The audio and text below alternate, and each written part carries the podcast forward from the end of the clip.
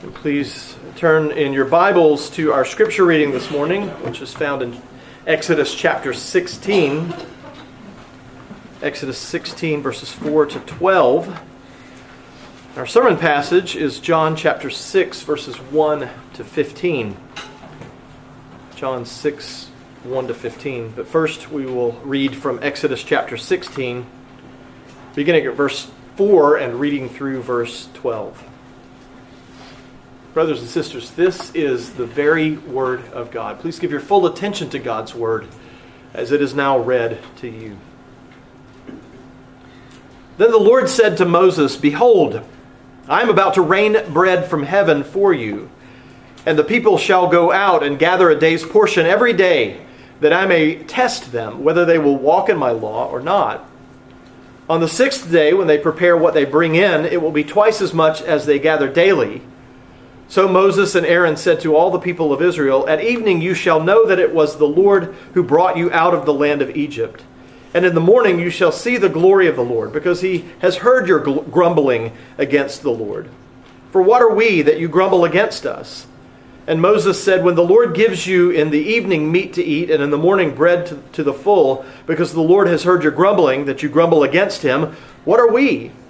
Your grumbling is not against us but against the Lord. Then Moses said to Aaron, Say to the whole congregation of the people of Israel, Come near before the Lord, for he has heard your grumbling. And as soon as Aaron spoke to the whole, con- to the whole congregation of the people of Israel, they looked toward the wilderness. And behold, the glory of the Lord appeared in the cloud. And the Lord said to Moses, I have heard the grumbling of the people of Israel. Say to them, At twilight you shall eat meat, and in the morning you shall be filled with bread. Then you shall know that I am the Lord your God. Now, turning to John chapter 6, beginning at verse 1 and reading through verse 15.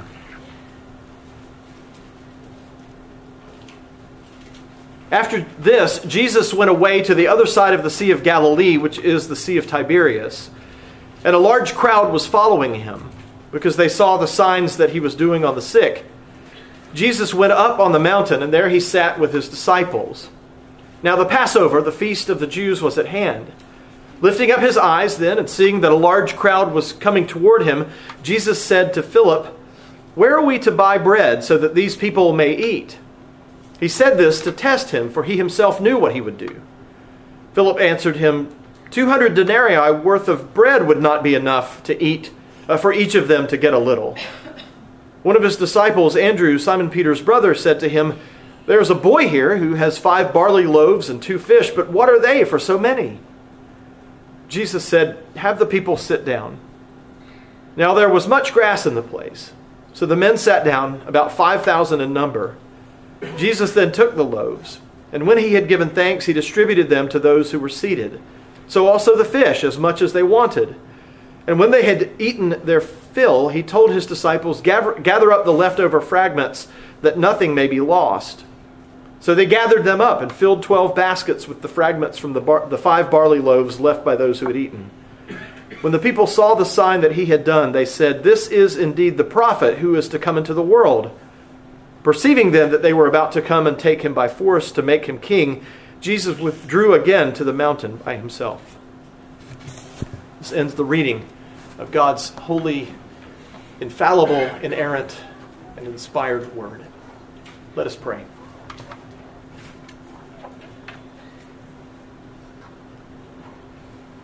Our gracious God, we are thankful for your word. We're thankful for what it teaches us. We are thankful, dear Lord, that you show us that you feed your people, that you take care of us.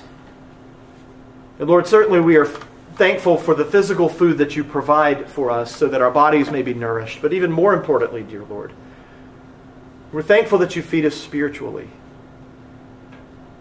We're thankful, dear Lord, that you give us more than enough to sustain our souls. But we pray that as your word is now preached, that it would indeed prove to be food for those who hear. So please, dear Lord, bless the one who preaches and bless those who hear. May you be glorified, O Lord, and your body, your congregation be edified through the preaching of your word. We pray this in Christ's holy name. Amen. Now, you will remember from your own reading of the Gospels that throughout the four Gospels, Jesus, regularly has run ins with the religious leadership, the scribes, the Sadducees, the Pharisees in his day. There were conflicts with them. They saw him as a threat. He taught as one who had authority, and they didn't like it because they saw him as competition. And that's the case in the preceding chapter to our sermon passage today. And so, just a little bit of a recap of chapter 5, which we did not read, which, but which provides background for the passage this morning. In chapter 5, Jesus had a confrontation with the Jewish leadership in Jerusalem because he healed a man on the Sabbath, and they didn't like it, and they said it was not lawful for him to do this. And so they challenged Jesus about it. They confronted him. And when they did so, in his response to them, he made himself equal with God. Now, the Pharisees accused Jesus of blasphemy in that exchange, in which, if it were proven true that he was indeed blaspheming, this was an offense that required the death penalty. Now, because their challenge of Jesus was in effect a trial, albeit an informal trial, they had not hauled him before the council. Jesus, in his defense, brings up a number of witnesses to bear testimony about the fact that he was indeed the Son of God. He was right in making himself equal with God. And so he reminded them of John the Baptist's words about him. He pointed out to them his miraculous signs that he had been publicly performing since he began ministering openly. He referenced to them how his father had been testifying as to who he was, though they had never heard his voice or seen him. And then he brought out the ultimate witness, one that they can't deny, one that they held up with highest esteem God's Word, and specifically uh, the books of Moses, the law, which are the first five books of the Old Testament. These were uh, the, the, the books that the Pharisees especially held in such high esteem. And Jesus told them in chapter 5, toward the end of chapter 5, that Moses, the Old Testament figure they most revered because he was the bringer, the deliverer of the law, that Moses wrote about him. And that if they did not believe in Jesus, if they didn't believe that he was God who came in the flesh, then they did not believe Moses. Now, Moses is very much in the background of chapter 6, in which the very next thing that John writes about is Jesus going across the Sea of Galilee and a large crowd of people following him. And as we find out in chapter 6, these people, all of these people, this multitude of people, they followed Jesus, but they had made no plans for their own provision. As we work our way through the sermon this morning, I would ask you to, to consider this thought that Jesus Christ, who is greater than Moses, leads his people from slavery, sin, and death into the promised land of salvation. Let me say that again. Jesus Christ, who is greater than Moses, leads his people from slavery, sin, and death into the promised land of salvation. Today's sermon has two parts.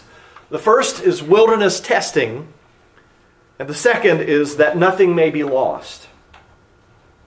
Again, wilderness testing, that's the first part of the sermon, and that nothing may be lost is the second. So let's turn our attention to the first part of the sermon wilderness testing.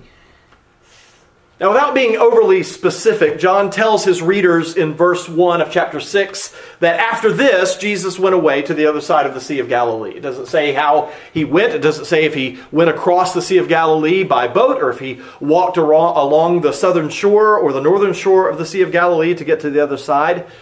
It just says after this, after the events of chapter 5, Jesus went to the other side of the Sea of Galilee. And after this, it, it, simply tells us that sometime after the confrontation that Jesus had with the Jewish leadership in Jerusalem, he went back to the north and he went to the other side of the Sea of Galilee, which John tells us is also known as the Sea of Tiberias. The other side of the Sea of Galilee is the eastern side of the sea. That's the side that's uh, not predominantly Jewish in its makeup. The western side is where most of the Jewish people in Galilee lived. Now, you'll also remember from your reading of the Gospels that the other three Gospels, the Synoptic Gospels, they all include uh, a, passage about Jesus' testing in the wilderness, in which after his baptism by John, he goes into the wilderness for 40 days without food or water. And during the time that he's there, he's tempted by the devil. And those 40 days are analogous to Israel's 40 years of wilderness wanderings, in which they were tested by God. In the case of Jesus' 40 days, he stands in the place of Israel. He successfully accomplishes what they could not. He completely trusts upon and depends upon God his Father. And he does so without grumbling. He doesn't complain. He does so without food or drink for 40 days. And so the emphasis in the synoptic gospels is on Jesus' humanity as he identifies with Israel in their wilderness trials. But the Holy Spirit wishes to emphasize Jesus' divinity in the Gospel of John. And that's so often why you have in John's Gospel this emphasis on the fact that Jesus is God in the flesh. And so, in our passage, which is reminiscent of Moses leading Israel out of Egypt through the Red Sea and ensuring that they have food to sustain them, Jesus leads Israel, in this case, uh, 5,000 men of Israel, to the other side of the Sea of Galilee and then miraculously feeds them there. Now, verse 2 says that this massive crowd of people follow Jesus as he makes his way to the other side of the Sea of Galilee. And John adds there that they are following Jesus because they saw the signs, they saw the miraculous healings, they saw the wondrous works that Jesus did for the sick. And the people followed Jesus not because they believed in him as Lord and Savior or as Messiah, but because he had the power to heal. They either wanted to be healed or they wanted to see him do uh, these miraculous healings. Now, certainly their regard for Jesus was higher than that of the religious leaders in Jerusalem. They didn't look down upon him the way that the Pharisees and the Sadducees and the scribes did. But we have to say that for the vast majority of the crowds, their faith had not reached the level of saving faith. And verse 3 says that Jesus went up on the mountain and sat down with, with his disciples. Once again, Moses is evoked here as this resembles his receiving the Ten Commandments on Mount Sinai. And verse 4 says that the Passover, the feast of the Jews, was at hand. And the Passover feast was, of course, a celebration of Israel's deliverance from Egypt uh, through the help of Moses. Now, this is the second Passover that has been mentioned in John's Gospel. The first was in chapter 2 when Jesus cleansed the temple. So a year has elapsed from uh, what took place in chapter 2. And verse 5 says that Jesus lifted up his eyes, and when he did so, he saw a multitude of people coming toward them. And we find out in verse 10 that there were 5,000 men who were undoubtedly accompanied by their wives and children. And so one commentator, D.A. Carson, says that the total number of people could have exceeded 20,000 people, far more than the normal 5,000 we think about when we read this passage. So, this massive group of people are coming at Jesus and his disciples, and Jesus says to Philip in verse 5, where are we to buy bread so that these people may eat? These people, in some ways, are following Jesus like a herd of cattle. They haven't given thought to how in the world, in this remote place on the eastern shores of the Sea of Galilee, they're going to feed themselves. They're going to feed their wives. They're going to feed their children. Now, John tells us in verse 6 that Jesus asks this question of Philip to test him because he knew what he was going to do already. But Philip doesn't know that he's being tested. Now, I don't know about you. Some of you might be somewhat off and enjoy tests when you were in school, uh, back when you were younger. Those of you who are still in school, you, you might like having to undergo tests, having to take tests, but I certainly was not one of those.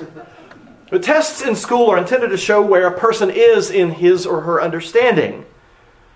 But Jesus already knew where Philip was in his understanding about who Jesus was. Jesus didn't need to, to test him to find that out. So, what is the purpose of this test that Jesus was putting Philip through? Well, tests or trials can also be used to bring about a desired result. How many of you, when you were taking a test, actually learned a few things that you didn't know prior to taking it?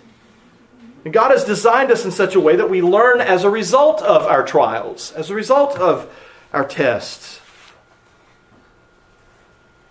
When was the last time, probably wasn't too recently for most of us, but when was the last time you were around a crowd of 20,000 or more people? Now imagine having to think about how you would have to feed them all on the fly, no preparation beforehand. These kinds of things have to be considered, and yet these people didn't seem to think about it at all. And so Philip, in, in responding to Jesus' testing question, he, he says in verse 7 200 denarii worth of bread would not be enough to, for each of them to get a little. A 200 denarii was about eight months' wages for a laborer. They didn't have enough in their, their money bag in the treasury to pay for food for all of these people. But even if they did have enough money, however much that might take to buy food for all of these people, there was no place anywhere near that had that much bread. The eastern side of the Sea of Galilee, as sparsely populated as the western side was, the eastern side was even uh, less populated. There were no towns big enough to provide food, bread for that many people. But Andrew chimes in in verse 9. Andrew says that there was a boy who had five loaves and uh, five loaves of bread and two fish. But Andrew makes it clear, even as he says this, that he doesn't believe there's any way that it's possible for that to be enough to feed all of these people. Let's think about this for a moment. The disciples have now been with Jesus for two Passovers. They've been with Jesus for over one year, and possibly well over a year by this time.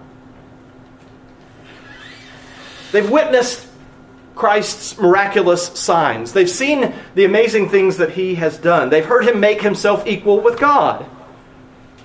Now, being aware of this and knowing what God did for his people in the Old Testament, the disciples should have been capable of at least having confidence that Jesus could feed all of these people, even if they didn't know how. But none of them expresses that confidence. None of them, them expresses that faith in Jesus. And so, sadly, we see these two disciples who can be taken to represent all 12 disciples, fail the test. Their sinful human limitations prevented them from trusting that Jesus could provide for 20,000 people. They thought the problem that they were facing was too big, even for God. And in this case, the disciples showed that they weren't too different from us. We're all too similar to the disciples. Our problems can get so big at times that we get to the point where we think that they're too big for God to handle.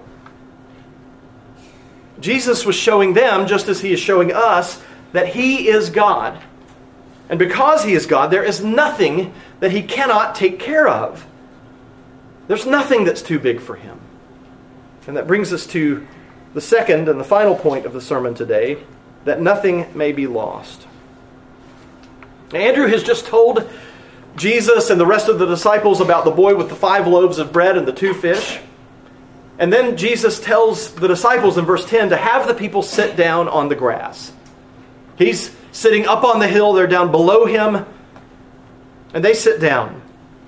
And in verse 11, we read that Jesus took the loaves of bread and he gave thanks and he distributed the bread and the fish to those who were seated. And verse 11 says that everyone got as much as they wanted. They were able to eat as much as they want. Now, sometimes I don't know if you're like I am.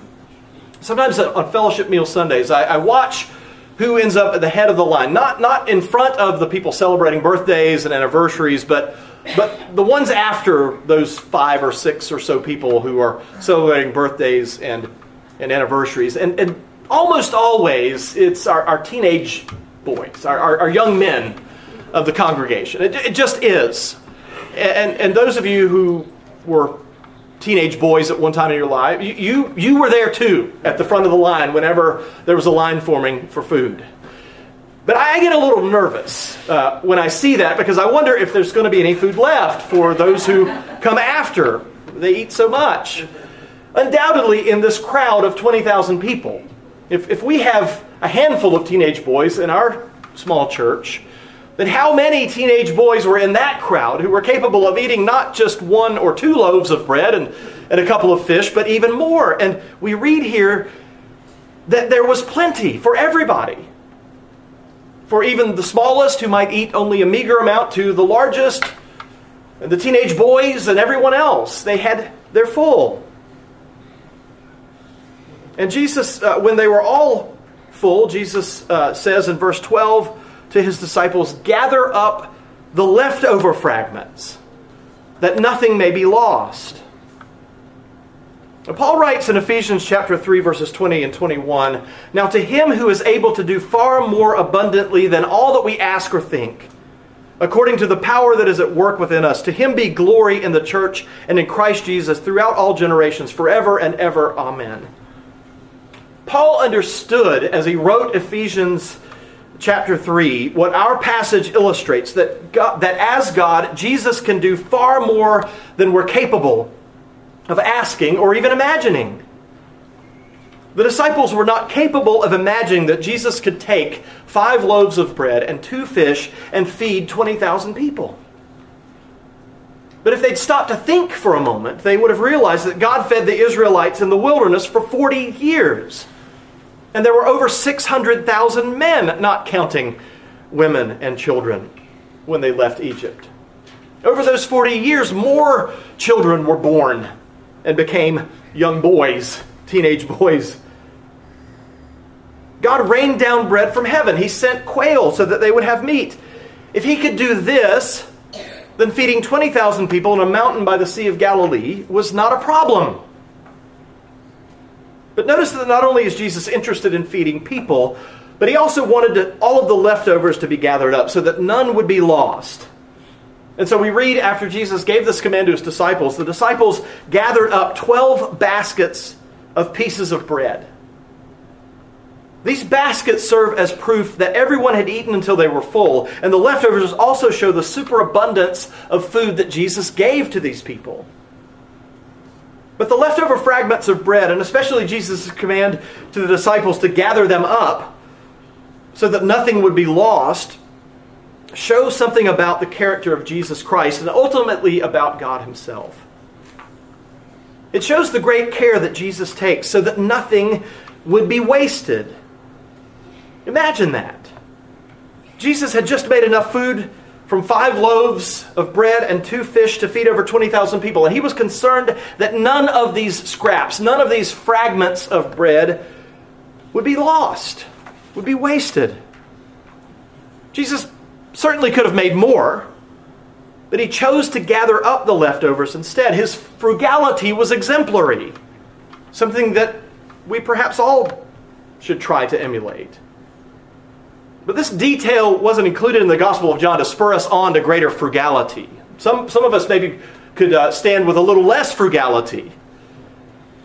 If Jesus had enough of a concern for the leftover pieces of bread that he commands his disciples to go through the multitude of people and gather them up, how much more concern does he have for the people he has come to gather and take home? It's an argument from the lesser to the greater. It's an example of how Jesus cares about the little things. And if he cares about the little things, how much more will he care about those things that are truly great and important to him?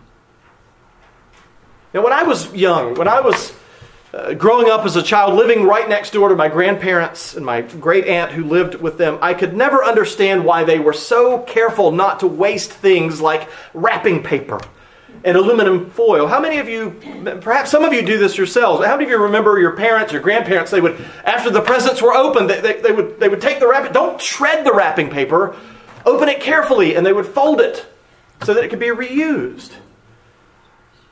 I didn't understand this behavior until I began to understand a little bit better the Great Depression and what that did to our grandparents or our great grandparents.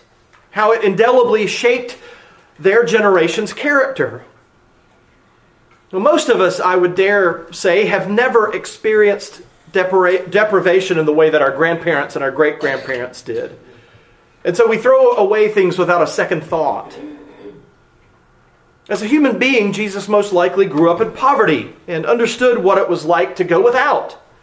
And so, from a human standpoint, it makes sense for him to, and, and in that culture, it makes sense for them not to allow any food to go to waste. But before Jesus was human, he was God. His concern that those scraps of bread not be wasted shows that nothing is too small for him to notice. Nothing is too little for him to have a concern about it. It's reminiscent of the hymn, His Eye is on the Sparrow, the chorus of which says, His eye is on the sparrow, and I know He watches me. Brothers and sisters, you can trust that if He has a concern for such a small thing as leftover pieces of bread, then He most certainly will have a great concern for sinners who are in desperate need of salvation. And we don't know what was done with the leftovers. But it may well be that Jesus wanted to ensure that he and his disciples had something to eat for their next meal. And verse 14 says that when the people saw the sign that he had done the feeding of the, this multitude of people, they said, This indeed is the prophet who is to come into the world. And verse 15 says that Jesus perceived that day that they wanted to, to take him by force and make him king. And so Jesus withdrew again to the mountain by himself.